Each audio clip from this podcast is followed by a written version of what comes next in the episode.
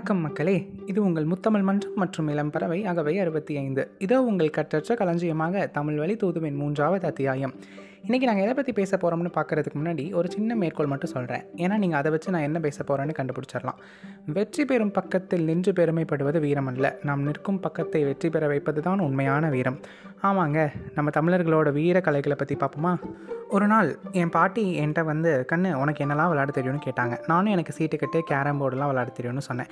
அதுக்கு அவங்க சொன்னாங்க நீ என்னப்பா சொல்கிற நான் சொல்கிறேன் கேளுன்னு சொல்ல ஆரம்பிச்சிட்டாங்க. சிலம்பம் வழுக்கு மரம் வில்வித்த ஜல்லிக்கட்டெல்லாம் கேள்விப்பட்டிருக்கியா? அப்படின்னு கேட்டாங்க. நானும் எங்கே போய் சொன்னால் மாட்டிப்போமோன்னு உண்மையவே சொல்லிட்டேன் தெரியாதுன்ட்டு. நமக்கு தெரிஞ்சதெல்லாம் சிலம்பாட்டம் படம் வெண்ணிலா கபடி குழு படம் மட்டும்தான் மனசில் நினச்சிட்டு அவங்க சொல்கிறத காதுக்குள்ளே கேட்டுகிட்டு இருந்தேன். அந்த காலத்தில் சிங்கம் புலிகிட்ட இருந்து அவங்கள காப்பாற்றிக்க சிலம்பாட்டம் கற்றுக்கிட்டாங்களாம் அவங்க கையில் எப்போவுமே கத்தி கோடாரின்னு எது இருந்தாலும் அதை வச்சு அவங்க கா அவங்கள காப்பாற்றிப்பாங்களாம் இப்போது அதெல்லாம் காணாமல் போச்சுன்னு பாட்டி ரொம்ப வருத்தப்பட்டாங்க. அடுத்தது வழுக்கு மரம். ஆண்களோட உடல் பலத்தையும் திறனையும் சோதிக்கிறதுக்காக இது நடக்குமா? நல்லா வலுவலுன்னு செதுக்கப்பட்ட உயரமான மரத்தை நட்ட வச்சு அதில் ஏறுறக்கு போட்டி போட்டு அதுக்கப்புறம் ஒரே ஒருத்தர் ஏறி அது மேலே கட்டியிருக்க முடிச்ச பிரித்து எடுத்துகிட்டு வருவாங்களாம். ஆனால் அவ்வளோ சீக்கிரம் அதை எடுக்க விட மாட்டாங்களாம். நடுவில் தண்ணி எடுத்து ஊற்றிட்டே இருப்பாங்களாம். முக்கியமாக கோவில் திருவிழாக்களில் இது ரொம்ப சிறப்பான ஒரு நிகழ்ச்சியாக நடக்குமா? இதில் ஜெயிக்கிறவங்களுக்கு சிறப்பான பரிசு கொடுப்பாங்களாம். இப்போ இதெல்லாம் எங்கே நடக்குதுன்னு சொல்லி பாட்டி மனசு நொந்து போயிட்டாங்க. அடுத்தது ஜல்லிக்கட்டுங்க பேரை கேட்டாலே சும்மா அதிருதில்ல? எனக்கும் அப்படி தாங்க இருந்துச்சு. உன் திமிருக்கு என் திமிழ் பதில் சொல்லுன்னு காளைகள்லாம் சும்மா சீறிக்கிட்டு வருமா? மிரட்டி வரும் காளைகளை விரட்டி அடக்கும் வீர திருநாள்னு சும்மாவா சொன்னாங்க. காளையை அடக்கிறவனுக்கு தான் பொண்ணு கொடுப்பாங்களாம் வாங்க. எங்கள் பாட்டி அப்படியே என்னை ஒரு பார்வை பார்த்து நான் அடுத்து என்ன கேட்க போகிறேன்னு தெரிஞ்சுக்கிட்டாங்க. தாத்தாவும் காளையை அடக்கி தான் உங்களை கல்யாணம் பண்ணிக்கிட்டாரா? அப்படின்னு கேட்க வந்தேன்னு தெரிஞ்சுக்கிட்டு எங்கள் தாத்தாவும் மூணு காளையை அடக்கி தான் எங்கள் பாட்டியை கல்யாணம் பண்ணிக்கிட்டாராம். இப்போலாம் எவ்வளோ சம்பாத்தியம்னு பார்த்து தாங்க கல்யாணமே பண்ணி வைக்கிறாங்க.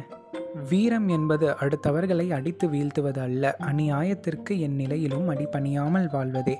உடல் மண்ணுக்கு உயிர் தமிழுக்கு இதை உரைக்கச் சொல்வோம் உலகிற்கு. வெட்டி பேச்சு பேசுபவன் நான் அல்ல எதிரிகளை வெற்றியால் வெட்டி சாய்ப்பவன் நான்.